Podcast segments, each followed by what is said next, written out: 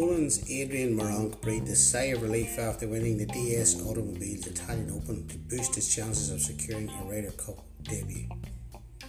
Meronk withstood the challenge of French pair Romain Langasque and Julien Guerrier at the Marco Simone Golf and Country Club, which will host the Ryder Cup later this year. Indeed, Meronk's form of late has been trending in the right direction. Two birdies in the last three holes gave him a final round of 69 and a winning total of 13 under par, with Langasque a shot behind and a 54 hole leader Guerrier another two strokes back.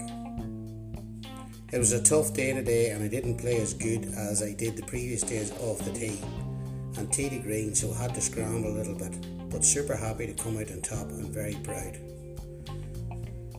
Meronk's victory lifted him to fifth in the European points list and within the 100 points of an automatic qualifying place for Luke Donald's team as he bids to become the first Polish player to play in the Ryder Cup.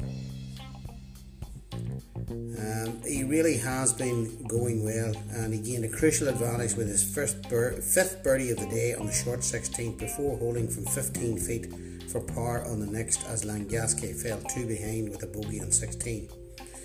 Langasque chipped in for a birdie on the 17th but in the group ahead, Meronk two putted from 75 feet for a closing birdie and the win.